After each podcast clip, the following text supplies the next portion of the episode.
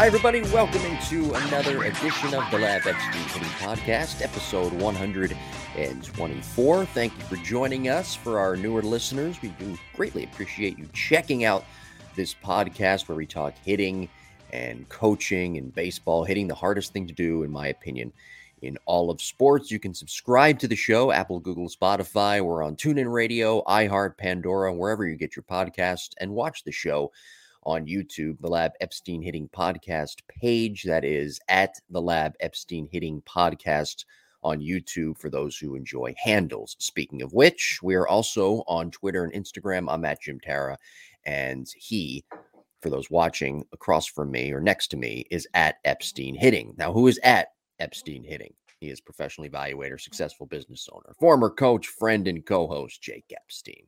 How are you, fella? I'm doing good. I'm feeling good today. Yeah, me too. It's gonna be a good Glad show. Good topic, important topic for players these days. Two strike hitting. So looking forward to getting into it. Glad you're here. Couldn't do it without you. Likewise. um, okay. We got a couple of things to talk about before we get to our main topic today, episode 124. Two strike hitting. Um, first off, I was thinking about this last night. I want to we'll dip into the topic a little bit first. I don't know how I would have fared coming up in today's game in the year 2022 going into 2023. For those who don't know, when I was a kid, and Ep could attest to this, I had good bat to ball skills and I never really struck out much. But when I was a kid, I was always kind of embarrassed to strike out. I never liked to strike out. But it seems like we've fostered an environment where striking out is not only something that is accepted, but it's accepted as a necessity for the bigger picture, which is hitting for more power and beefing up those analytical statistics and some data points. I'm just thinking last night, I'm kind of thinking out loud now, Ep. I don't know how I would have come up in today's game because I used to hate the strikeout. I literally, when I'd walk back to the dugout after striking out, I didn't do it often, I would feel embarrassed. I'd rather ground out 100 times than strike out. I'm not sure. So I'm not sure how I would even fit in as a player in today's game at the high school or collegiate level. Yeah, I think I think at, at the low levels or the amateur levels, it's still I don't know frowned upon. But kids don't. It's not a natural thing to to not be upset after Right. striking out. You know, I mean, I coached my kids at the whatever 10U and 12U now. Kids that strike out, they still get upset and they cry. you know, I always use. Uh, um, I remember I, I played with Nick Punto a lot growing up when we were in little league. So that was 12 years old, and then he was on a really good team. He was such a good player, but um, that dude, if if he made an out, like if he cried, he would cry in the dugout. Uh, This was when he was like 12. Cry in the dugout, and then boom, he'd run out on the field, play shortstop, make a diving catch or two, be totally fine, come back in, you know, get a couple hits, then he'd make an out, cry. I mean, it was just like an instinctual move. And I, I think that's pretty natural with kids where they get upset, like they don't like to strike out. Um, but I think as you go through the minor leagues, and and again, this is this is data driven. This is this is coming from you know people that are crunching numbers and looking at all kind of statistical data and they're passing it down to maybe the minor league coordinator. And the minor league coordinator is creating a system where hey we we want to do this and not this. You know if you strike out if you have two strikes and one out of 10 times you you hit an extra base hit or one out of 20 times you get an extra base hit instead of um, you know a ground ball or something like that but you strike out three times more with two strikes well that's going to be better for the team or as a whole and so i think it's bred more in a minor league system maybe in the college i really didn't see it at the college system as much where people were were okay with that. I guess if you have a lineup that allows for it if you have a lineup with two or three guys that can hit the ball out of the park mm, that's not really a good situation for guys striking out a lot you know we had to put put the ball in play but maybe you have a really deep lineup where seven guys in the lineup have double digit home runs at the college level then maybe you make that adjustment. Um, but i think it's it's player oriented. I think it's it's really pushed at the you know at the higher levels. You know once you get into pro ball and you have a big analytics department and, and they find that hey this is probably going to be beneficial for us then it gets implemented throughout all levels of, of the minor league system. I don't think college some of the big college schools do have some analytics students for the most part. You know, yeah, have- student helpers, right? they'll have- they'll student- have what are they called? peop- Student uh, managers or whatever. They, they will, they, but like at Mizzou, we had they were like engineering students. You know, we had uh, or Right. or, or math majors, and, and they would come in and, and essentially crunch numbers and do heat maps and and all that stuff. And whether it was useful or not, I'm not real sure, but they're trying. You know, those are people that want to have a future in the in the professional baseball. So it's a really cool thing for them to do at the college level. doesn't cost the colleges the athletic department or the or the baseball and softball budget any money. It's good experience for the kids. It's like um, an that are- internship. that By the studying. way, you mentioned um, Nick Punto. Mhm. When he first came up with the Phillies, I don't know if you knew this, but when he first came up, he was kind of like a bench player. Mhm. You know, I don't know what fifth was he an outfielder, F- fifth infielder, I think. I think he was Yeah. actually an infielder. Well, he had such a good presence in the clubhouse, and he was such a good teammate that he loved to celebrate his other his teammates when they would hit a home run or they would get a big hit and he used to almost like beat up his teammates after they would get like a big hit like he'd push them and he'd like punch them in the chest and i think one time he said uh, going down the dugout who who's ready to get a beating tonight meaning you know who's ready to hit, hit- get that walk off hit so i don't know if that he was like that as a kid it sounds like he's he was an emotional guy though he would Oh, he was he As was a- intense. And yeah just cry when he would get out yeah. I mean that yeah, was kids. If you cry and if you cry as a kid, and the kids listening, if you cry after you make out, you can still make it to the major heck leagues. yeah. It just means you're passionate. You know, be upset. It's okay. Although No, I'll he- tell you though, Ep, you know my father, he didn't like when I would cry. If I ever tried, if I ever even showed a tear or I was about to, he would look at me and give me this stern look, like mm-hmm. "Don't you dare, or else I'm gonna slap the shit out of you." And which I actually don't mind at all. I don't mind Yeah. it at all. Right. I, I like how I was brought up in that way to be tougher and to be able to accept a loss and to move on and to learn from it. yeah. No, it, it problem. is. It's just a knee jerk reaction for some kids. It's actually you don't want to say it's funny, but it's it's just No, it's funny. I'll say it. It's, it's just like boom. saying it. What what are you what are you so sad for? At You Jim know? Tara saying it right now. It is Yeah. funny when kids cry after they make it out. It's a little ridiculous. especially when you make quite an frankly. adult. You're a mm, great Yeah. role model, Jim. I'm just te- I'm just telling you. This is Jim talking. Okay, my kids will not cry after they make it out, and if they do, I'm gonna I'm not gonna take my father's approach. I'll probably laugh at them. Like, what are you crying about? Yeah, I You be don't. I don't, you, you I don't be, have a. you know, I don't have a crier. You could be one of those people that that just lost a boatload of money in that FTX scandal, and you're crying about making it out at 11 years old. Grow up, Johnny. You're gonna be okay. Uh, You're going to be okay. Next week, Cody Bellinger, episode 125, a special mechanical breakdown series. And we're going to be doing this in the year 2023, probably next off season as well. It's going to be like the gold edition, but it's going to be fixing edition. Next week, we're going to be fixing Cody Bellinger as he is a free agent. He was non tendered by the Dodgers, probably seeking a one to two year deal. I would think a one year deal would make the most sense. But how about this with Cody Bellinger? Speaking of striking out, two strike hitting in the last two years, he has struck out 244 times ep out of 819 at bats. It's, uh, it's a lot. 200 again, 244 strikeouts and 819 at Right. bats. But he is certain to get a one year deal somewhere. Now, it's not irrefutable, though, that a guy like Michael Conforto, who is still a free agent, didn't play at all in 2022, coming off a shoulder injury, a subpar 2021 he might be a free agent going into 2023 and even when the season gets going. I got to ask you though, we got to talk a little bit about Michael Conforto because there's something that's bothering me about him not being signed somewhere and not actually being on the field. I haven't heard that he's a bad teammate. He's a great athlete. He's a productive hitter and I'll have some numbers to back that up. So, okay, Michael Conforto, his career average, this according to MLB.com, his career average per 162 games, 28 home runs, 85 RBIs, 86 runs, 356 on base percentage, and a 468 slugging.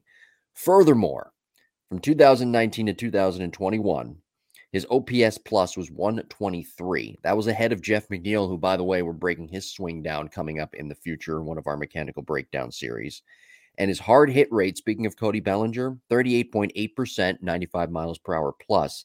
That was harder than Cody Bellinger. Cody Bellinger, it's almost guaranteed he's going to have a job come 2023. Mhm. It's not guaranteed that Michael Conforto, who at one point was offered a 100 plus, a 100 million plus million dollar contract, is not going to have a job in 2023. It, it- something's bugging me about it. I can't figure out why. I think he's a productive player. A one year deal certainly should be on the table. What do you see with him and his swing? What's going on with Michael Conforto? Uh, well, I don't think it's him. I think, I mean, unless he's the injury was worse than people thought.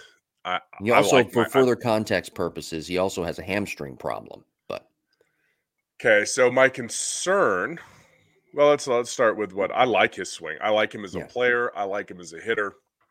I like his moves. I like his mechanics. I like his swing plane. I really think he's, you know, he's going to be a 260 hitter. I think he's going to hit 20 plus home runs. He's going to, you know, depending in the lineup, he's going to, you know, drive in, drive in 90. I, I think he's a quality player. I think he's a, uh, you know, he's he's not a below average outfielder. He's a quality outfielder. I don't think he's, you know, Nimmo quality outfielder. I don't think he's Bellinger quality outfielder but swing wise he's he's great i think one of the problems that faces him is his agent i think people you hmm. know boras is his agent and that was an issue last year when he was i don't think he was supposed to have shoulder surgery last year if i'm not mistaken he held out for a really long time and maybe the injury was known but he wasn't signed for a long time because he wanted a huge number and his agent you know, wanted a massive, massive deal. And I think the owners kind of pushed back on that. And then all of a sudden he had surgery.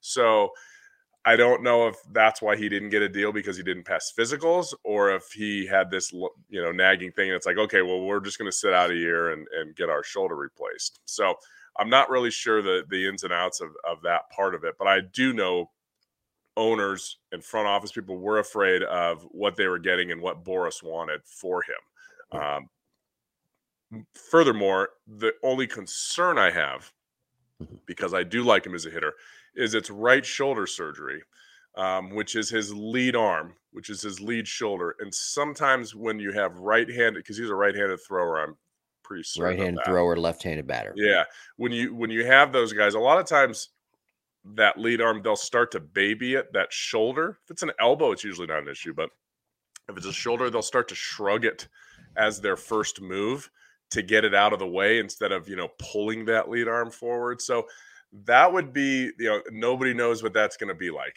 Nobody knows how it healed. Nobody knows you know what his swing will look like in a game. He took a year off right? He went a year he has played a lot. He's 30 years old. It's not like he only he's only played two years in the big leagues. So i'm not overly concerned with that. Maybe it takes him an extra 20 or 30 at bats to get back into you know where he should be. You know, he sat out for an entire year. That's a that's a lot of time not facing live pitching. So that would be concern number two. But you know, the main one for me would be how does he respond after a shoulder surgery where it's his lead arm? If it was his back arm, not a problem. You know, if it was a lefty lefty kind of thing and it was a shoulder.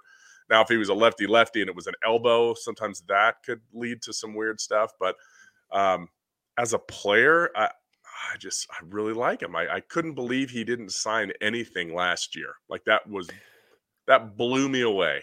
And then when they said, okay, he had surgery on his shoulder, he's going to sit out the year. Maybe that was a red flag during physicals, you know, for a free agent. That would be my hope. And it wasn't that, you know, his agent was trying to you know set a record for the, the largest you know salary ever. I'm, I'm surprised that he hasn't had more showcases. I mean, you hear about yeah players who are trying to make a comeback, player from injury or just trying to resurrect their career. They have mm-hmm. a lot of showcases and they plastered yeah. themselves on teams' radars, and we just haven't really seen that with Michael Conforto. Yeah, I don't. I, I don't know what. I mean, he's rusty. Like I wouldn't want to go up against somebody throwing really hard unless it was just like an easy workout but it's not like a pitcher throwing a bullpen. Right. Yeah, those guys come back and they're they throw, oh, I'm throwing 96 again. Okay, he's good. He's throwing yeah. strikes, he's throwing 96. You know, as a hitter, it's a it's a little bit different. But I hope that the shoulder, the surgery was a success. He had everything repaired that he needed because he is a really good player and he's fun to watch and he he seems like a pro. Yeah. You know, he's he just gets out there and does his job. And I could be wrong. I, have never, you know, obviously I don't have any firsthand knowledge of being in the dugout with him, but he just seems like a pro and a guy that you would want to run out in the run out in, in, in the outfield every single game. All right. Well, be sure to email us, jimbopodcast21 at gmail.com if you have any questions for the show. We will try to answer them and reach out to us as well on social media at Jim Tara and at Epstein hitting. Okay, today's topic, episode 124, two strike hitting. By the way, I was reading your one of your dad's books this morning when I was preparing for the show, and he talked about there's a chapter about two strike hitting in the book, and he was discussing some really tough pitchers back in the day, late 90s, mid to late 90s, early 2000s. He mentioned Randy Johnson, Greg Maddux, and he talked about sitting dead red with those guys. But there was one pitcher that he mentioned that I laughed out loud about. That was Kevin Brown. Hmm. Kevin fucking Brown. Dude, he was so nasty. I remember when he was slated to start game seven for the Yankees in 2004 against the Red Sox. Everybody to a man, and this was published in multiple outlets and books. Everybody knew with him on the mound, the season was over. Kevin Brown, Pedro, Yeah. Greg Maddux, Randy Johnson, Kevin. Br- No offense, Kevin Brown. Anyway, two strike hitting, all about knowing thyself. Correct? It is, yeah, and how comfortable you are. You know, guys that hit well with two strikes or girls that hit well with two strikes, it's they're comfortable. It doesn't, I don't know, it doesn't bother them. They don't step out of the box and think, "Oh my god, I have two strikes."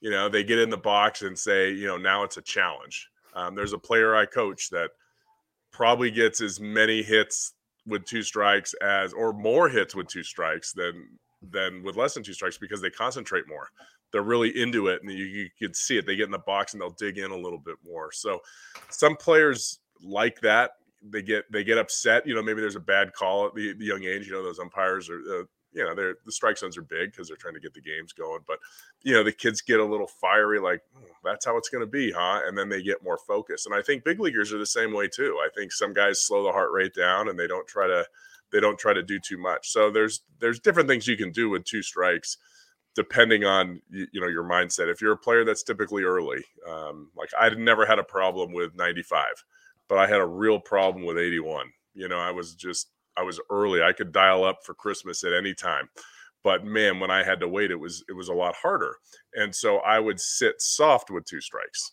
because i was big and i got a lot of breaking but i bet you know two-thirds of the pitches i got with two strikes were some kind of off speed pitch so i would sit on that and then if it was a fastball, I and it wasn't you know above 92, I was still able to put it in play, right, or still able to foul it off.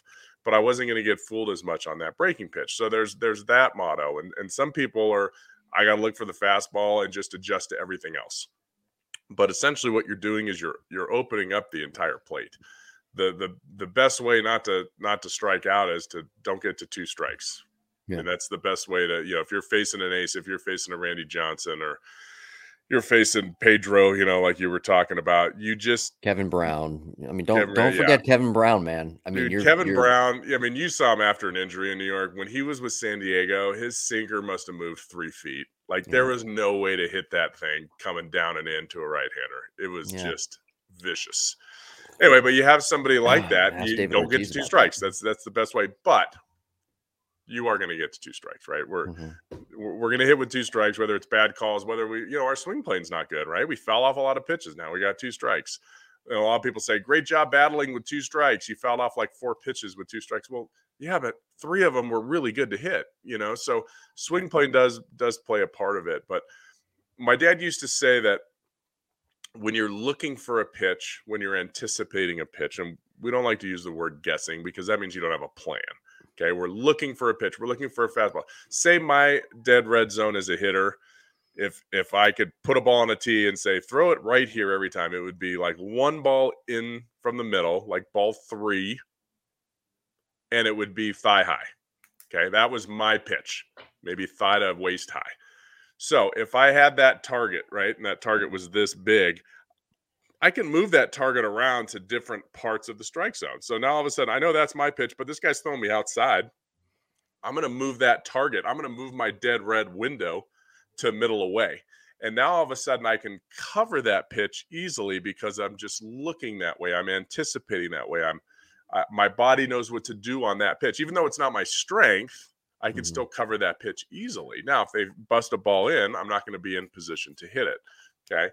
Um, but with two strikes, we have to open everything up. So instead of that dead red window being this big, you know, now it's got to be this big, right? And I'm not going to be able to cover that quite as much. So the key is you can open it up and just look for everything. And typically, when players do, there's so many different philosophies here. So when a lot of times when that happens, then you get players that swing and miss at balls in the dirt all the time.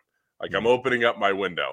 And then there's major league organizations that actually want you to shrink. They want you to shrink the zone so that you don't chase. And this is why you're seeing so many strike three calls now. We're seeing a lot of pitches that, you know, we're not swinging and missing necessarily on a fastball or a slider in the dirt or a splitter in the dirt or a curve in the dirt. We're we're taking pitches for strikes because we're trying to not chase. So I don't know what's right or wrong for different players. I think every player is different, but I do think that you take the percentages with two strikes as in I'm to look middle away here. You know, what is this how does this guy usually try to get me out? He usually tries to get me out middle away. I'm to let the ball travel. I'm to slow. So what I teach my players, I guess that's probably what you're asking, not what everyone else does, but what I teach my players is to slow the rhythm down a little bit. Okay. I'm going to slow the rhythm down a little bit so that I can cover pitches of both speeds. Ted Williams said if the guy throws 95 mile an hour fastball and a 75 mile an hour curveball, I'm going to look for the 85 mile an hour slider. Okay. That way I'm a little bit late on the fastball and a little bit earlier. So I'm in the middle of the two extremes. Well, in order to do that, you want to kind of slow your body down and slow your rhythm down so that that ball travels. So we're so we're not out in front a lot. So that is for 90% of players from college down, that's what we're doing. Now, professional baseball is a little bit different, especially at the big league level, where with two strikes, you see a lot of belly button the letter high fastballs. Okay. This is where you need to do your your homework and you need to know what this guy likes to put, you know, how he likes to put players away, especially me. So you always have to have a plan, regardless if you're 0 count or you're in an 0-2 count you have to have a plan. You have to know what you want to do. You can't go into that at bat blind. So, um, you know, my advice again for amateur players is very different than you know maybe a pro player who's facing somebody with serious velo. All right, you made some great points there. Two points that I want to hit on. Number one, the two pitches per game uh, point that I'm going to parlay off some of the stuff you just talked about, but also shrinking the zone with runners in scoring position. First off, you get two pitches per game at the major league level, two cookies to hit. If you miss them, there's a good chance you're not going to get a third. And that's where that separates the good hitters from the great hitters. Great hitters can take a pitch like a Joe Mauer in the 2010 All Star game, pitch on the black of the plate, fastball 99, go the other way with it down the left field line. Not a hittable pitch, did it anyway. That's what separates the good hitters from the great hitters. Oftentimes we hear announcers say, well, that was a great at bat, eight pitch plate appearance, nine pitches, 10 pitches. He saw a lot of pitches and made the pitcher work. True. But I think when it comes to two strike hitting and you factor in that you get two pitches per game that you can actually hit hard and you should really do damage with. If you continually get more and more pitches in that plate appearance and you miss those cookies, well, how good of a plate appearance was it really at that point? Yeah, it's a result. It's your, uh, you know, how did how did it turn out? So now extending the at bat is great because mm-hmm. maybe your the first pitch was a slider on the black, strike one. The second pitch was a high fastball, you know, or not too high, but you fouled it back. Now you're 0-2 and you really didn't have any hittable pitches. Now all of a sudden you bat a little bit, one, two, then it goes to two, two. Then you start fouling off pitches, right? Tough pitches, low and away, tough pitches. Then it's still two and two. And then all of a sudden you get a cookie with the count two and two because you you're seeing like pitch six or seven from the guy instead of striking out on pitch three. And now all of a sudden, boom, you jump on that mistake he made, the sixth or seventh pitch of the at bat. That's a great at bat. But if you there was a bat everybody posted years ago, and and you know I like Bichette a lot, right? But it was one at bat and he fouled off like 10 or 12 pitches. But I bet five of them were like ball two, three, and four of the plate. They were really good yeah. pitches, and he was just under them, you know, and just fouled them back and fouled them back. Where, you know, ideally the first one of those hangers or the second hanger, he would have, you know, hit hard somewhere in play. So just recapping that, it's great to get it's great to battle during at bats because you're battling off tough pitches, but it's not good if you're battling good pitches. if you're right. battling off good pitches to hit, that's not battling. That's missing.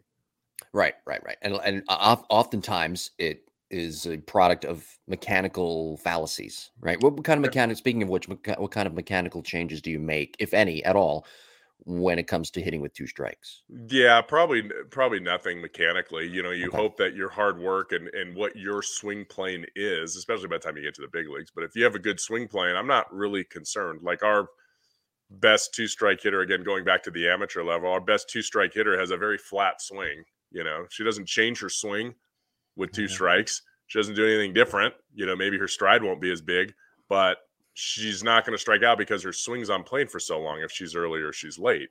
So if you have somebody that's not like, um, actually, Bellinger's swing plane is not nearly as extreme as it was a couple years ago. Okay. So that would be one positive I would look at when we're, we're looking at him next week. But, um, you know, if you have somebody with a, a swing plane that gets on plane deep in the zones, for instance, Judge, Judge is a guy that can get on plane really deep. He kind of drops the barrel behind him and swings up a lot. So if he's early, he's going to be over everything. That doesn't make sense for him. So he's got to think, let it get deep, let it get deep, let it get deep. And then he has a chance based on his mechanics. So again, I wouldn't change my swing plane. I would just hope that I had a good swing plane and I'm going to put, I'm going to use that swing plane to my advantage when I get a good pitch to hit. Okay. Yeah. So and- my players, we do a drill every time we get loose, Mhm. uh, especially my high school players. You know, the older ones that I'm working with or college players. The first 15 swings, we I set the ball on the outside corner. I set it up at the hip, and I make them let that ball travel all the way to the middle of their body. If we're looking to the so past their front foot, and they have to shoot it down the right field line, okay, or in the dugout. Okay. Mhm. And so what this is teaching them is barrel control. If they have a barrel drop, if their back elbow drops too much, if their back shoulder drops too much, they would swing under that pitch every time. Okay. Right. There's there's no way they can hit that pitch. Or if they drop it a little bit, they're gonna pop it up, foul. Okay, they're gonna foul it straight back, not straight back, but up into the, opposite side, or they're gonna pop up to the first baseman or third baseman, you know, depending on if they're right-handed or left-handed. So it teaches them barrel control. If they can shoot a 10 degree line drive or an eight degree line drive between first and second, it means that they have control. So what does that do? That builds confidence. Now with two strikes, they can take that swing or they have that swing. You know, then we progress from there and then I move the ball further in, right? And then lower it a little bit so it's more hittable so that they can cover that pitch when they're really late and they can cover the pitch when they're early. Now with two strikes, they can sit there and be like, okay, this guy's throwing 80% off speed at the high school level with two strikes. I'm going to set off speed. But in the back of their mind, they know that if that guy throws a fastball, they can still shoot that thing down the down the opposite field line because of their mechanics and their barrel control. So it's all how we prep. If you have somebody that drops their barrel early, then you know there's really no way for them to get to that pitch, and then they have to cheat out in front a little bit more, and then you could possibly get fooled more often. All right. Um, talking about shrinking the zone with runners in scoring position.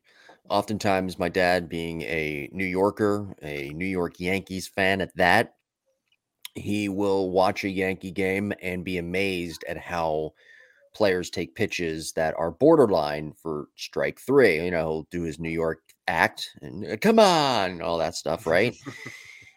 and I try to tell him, not sure if he's listening or not. Maybe he does when I say it to him.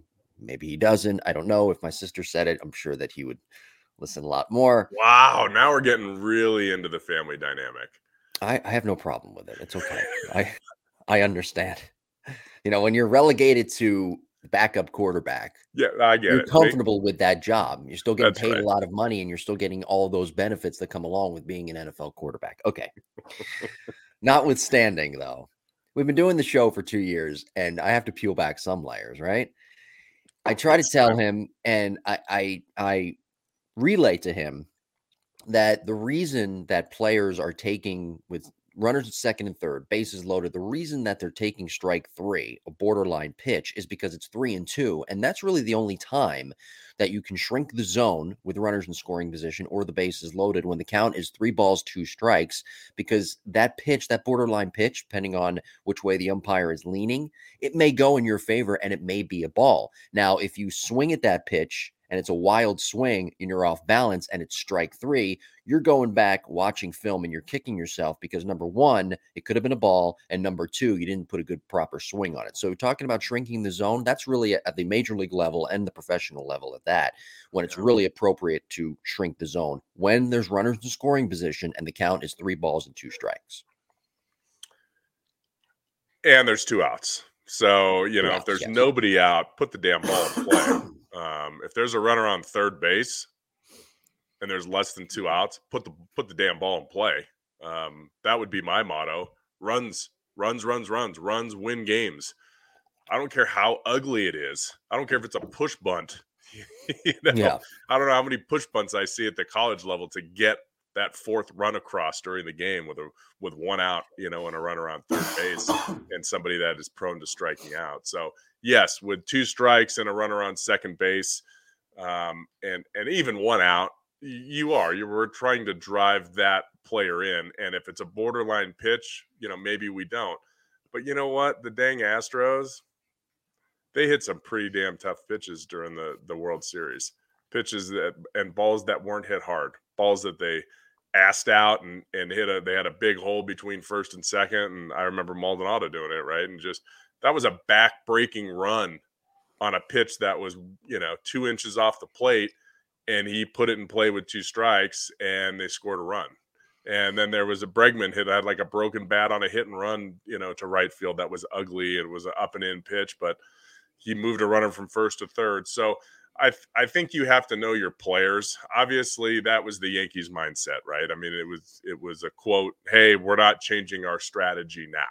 Even though they were they were failing and the players weren't performing in the playoffs, they weren't going to change their strategy that was productive during the season or you know, it was it met their level of productivity. So yeah, you're you're right. I mean, you don't want to. It's a fine line, and I think every player is different. Every player is comfortable with two strikes or not comfortable with two strikes, and I think every organization has a different philosophy on what they want to do with two strikes. But I will say that there there are a lot more call. We should probably look up this number. A lot more strike threes looking this past year than I remember in, in other years, and that is the philosophy of you know, we're not going to chase. We're going to try to still do damage with two strikes. You know, whether there's a running and runner in scoring position or not a runner in scoring position. I'm writing that down, by the way. Yeah, uh, it, it would it would be interesting week. to see because that's mindset. And again, pitchers. Look, I look at. I don't know. I was watching something. It may have been because Gaylord Perry passed the other day, and I was I was what a big strong dude he was. I really never saw actual footage of him, so I watched like a little tribute to him yesterday on MLB.com or, or whatever media source it was. And I mean, here's a big, strong guy that was throwing kind of hard, like pretty hard, but it wasn't nearly what the heck is going on today. I mean, guys really throw hard. The ball moves a ton. You can't, if you can't look for everything, you just, it's too hard. And I hear, you know, Jeff Frye on, on social media, and he's everywhere on Twitter now. And he's like, you know, you can't guess with two strikes. That's why people are, you know, swinging and missing so often of this. But it's like, buddy, you, you can't, the stuff that guys are throwing today, you just can't sit there with less than two strikes and look for everything and hope to react to a breaking pitch. It's just too, it's it's just too difficult. I think with the stuff that guys have today, you do have to pinpoint your mental approach, and I think that's why we get um, stewed was a term. Dave Serrano, if you're listening to this, Coach Serrano, he told me about the Stewie, which I'll tell you off air. But essentially, he was our pitching coach, and whenever he would strike three somebody, he would call an inside fastball with two strikes, and the guy would jump away from it. You know, like ooh, it was called a Stewie, and, and I'll tell um, you why. But so um, I, I think that that's just kind of the way it is. You know, I, I, think we have to be pitchers are really good and they and they throw. And if we're looking middle away and all of a sudden they throw something up and in, we're toast.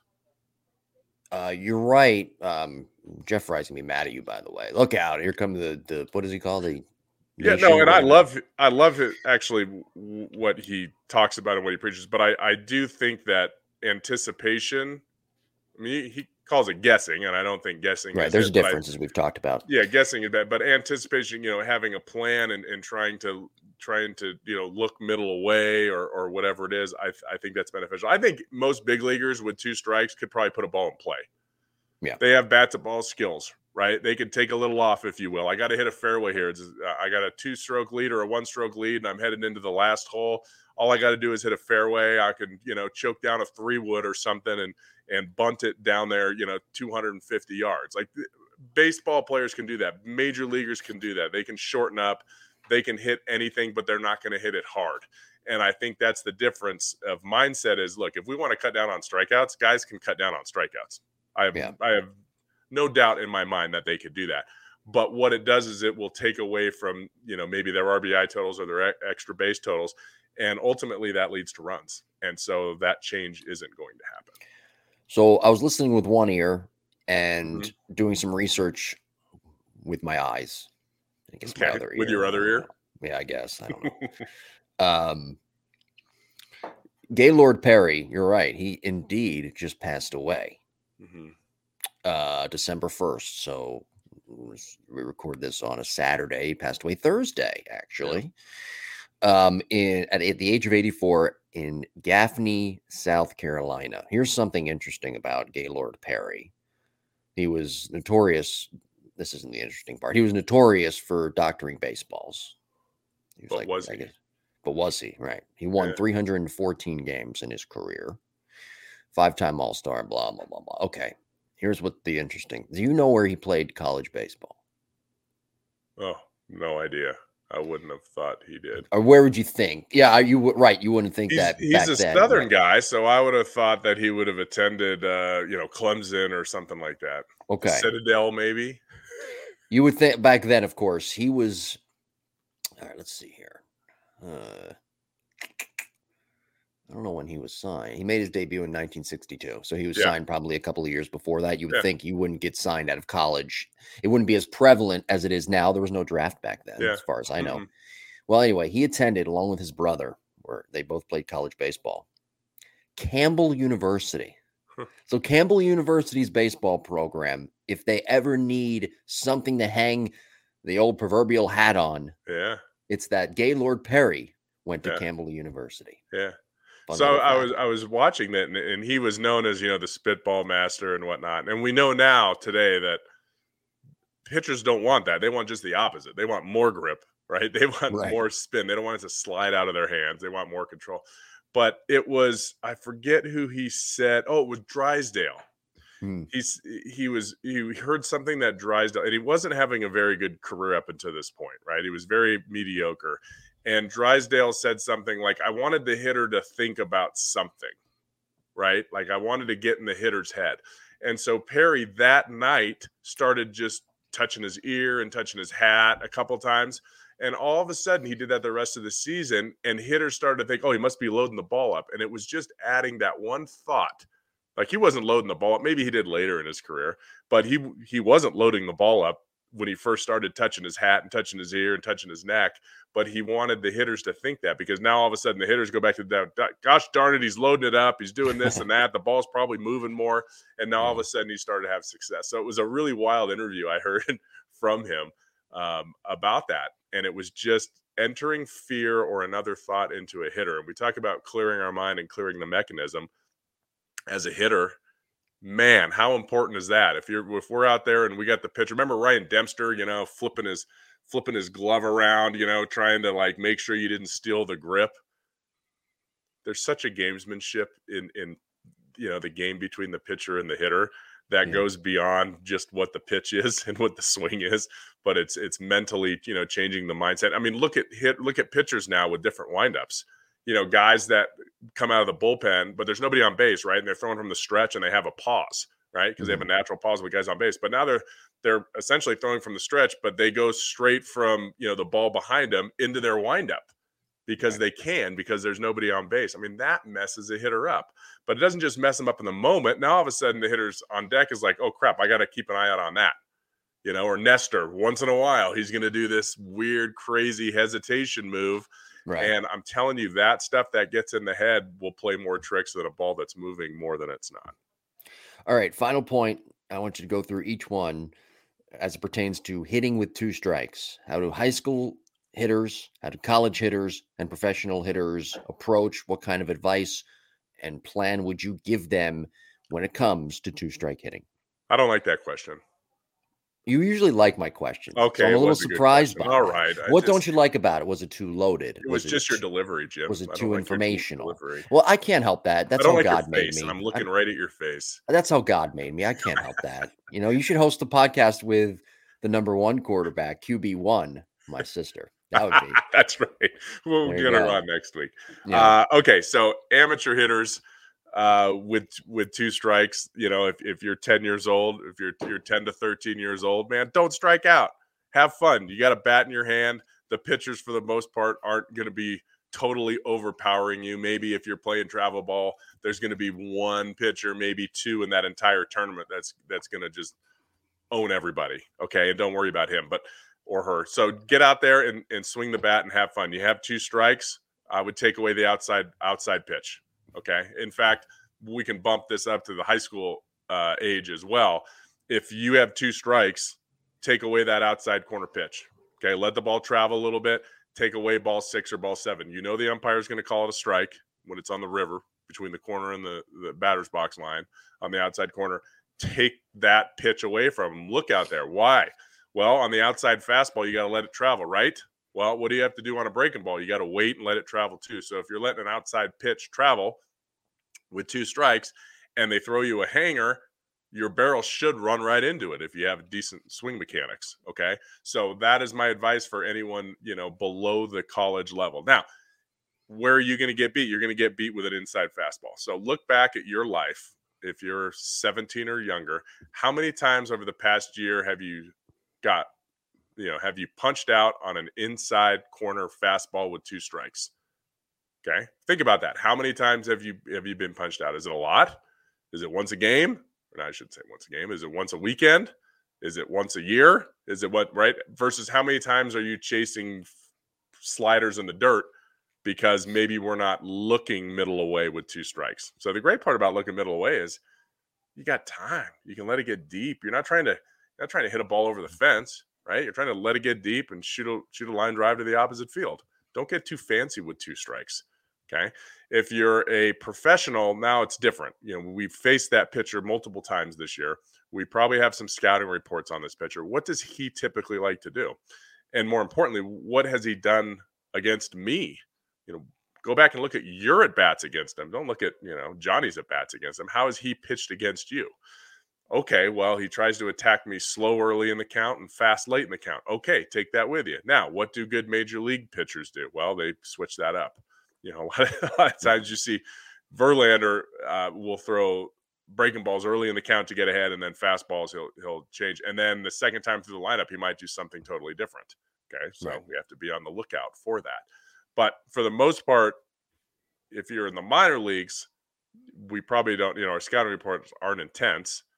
We just have to, you know, know with two strikes. You know, maybe we're trying to take away that pitch middle away. If the guy's not throwing 95, if he's throwing 90, let's take away the pitch middle away. If he's throwing 95, okay, we may have to be a little bit more aggressive early in the count so we don't get to two strikes. So it to each their own at the different levels. But I will say the majority of players under under the college level, you know, if you're playing the SEC and guys are really bringing it, or the Pac-12 or the ACC, you know, and, and guys are consistently thrown in the mid 90s, then you know it's going to be a little bit tougher. But Yeah. I would rather get beat with two strikes. Again, this is a broad spectrum because I'm not talking to an exact hitter, but I would rather get beat with two strikes on a fastball Mhm. for a strike that I'm late on Yeah. than a breaking ball that I'm out in front on. I think those percentages will play because I think if it's a fastball for a strike and I have a decent swing, I can probably still foul that off. Even though I'm going to be late, I can foul it back or back, you know, towards the opposite side.